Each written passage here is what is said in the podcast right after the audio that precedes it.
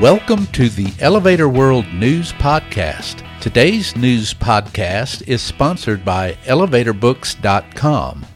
From educational programs and books to unique gift ideas and more, the only website you need is ElevatorBooks.com. This site offers books and materials on maintenance, safety, history, legal issues, technology, and more. Start browsing today at elevatorbooks.com.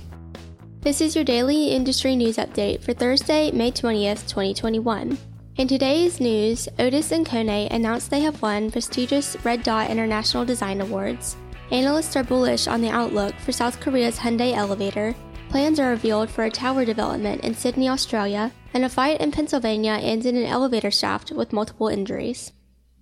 Otis and Kone are among OEMs to recently announce winning awards in the International Red Dot Award Product Design 2021 competition. Otis was recognized for its ambiance hall fixtures with call buttons and position indicators.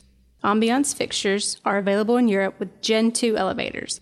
The fixtures replace conventional small call buttons covered by a switch plate with large tiles that can be pressed on their entire surface, making it easier to push the button with an elbow, forearm, or wrist.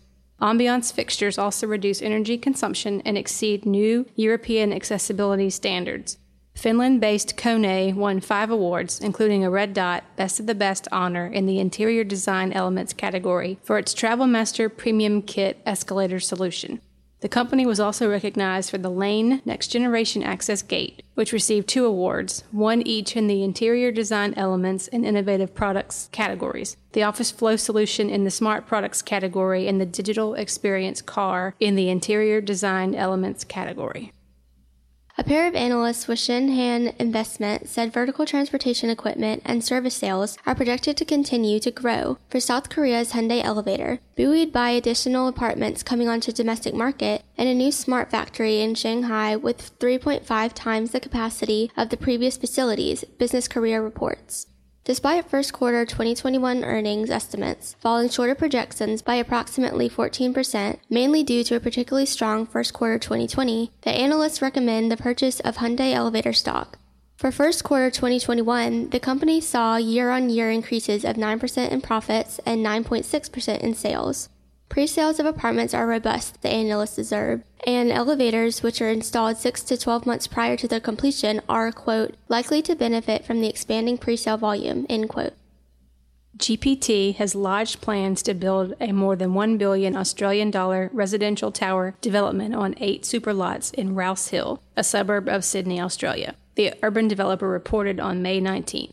The development includes towers up to 25 stories, as well as 41,000 square meters of commercial retail space called the Northern Precinct, near the Sydney Metro Rouse Hill Station, which was completed in 2019. The area will also soon be home to a new multi hundred million dollar hospital with works to begin in 2023. This latest GPT application builds on a transit oriented development submission lodged in 2019 and makes some amendments, including reducing building height by five stories and doubling the amount of retail community commercial space. According to the development application, the project will be completed over at least 15 years with a series of neighborhood stages. Other developments in Rouse Hill include Castle Group's 227 apartment development on Tallawong Road and Daycor's 350 apartment development on Civic Way. Three men were injured in King of Prussia, Pennsylvania, after a fight between them ended up in an elevator shaft of an apartment complex on the night of May 17th, NBC 10 reported. Like what you might see in a movie, the men, all between 20 and 22 years old, were fighting on the eighth floor of the building when the fight broke through the closed elevator doors, causing the men to fall down the elevator shaft along with the doors and landing on the elevator car sitting on the first floor, according to Upper Merion Township Police. Two of the men crashed through the elevator car roof and landed in the car while the third landed on top of the car. All three were injured and taken to nearby hospitals. Their conditions have not yet been revealed. The incident was originally believed to be an elevator crash due to a malfunction, but the elevator car falls are rare because of safety brakes and other features that prevent the elevator from dropping uncontrollably down a shaft. For more industry related information, Visit elevatorworld.com and be sure to subscribe to our podcast in iTunes or the Google Play Store. If you're interested in becoming a sponsor of the Elevator World News Podcast, just let us know by emailing advertising at elevatorworld.com.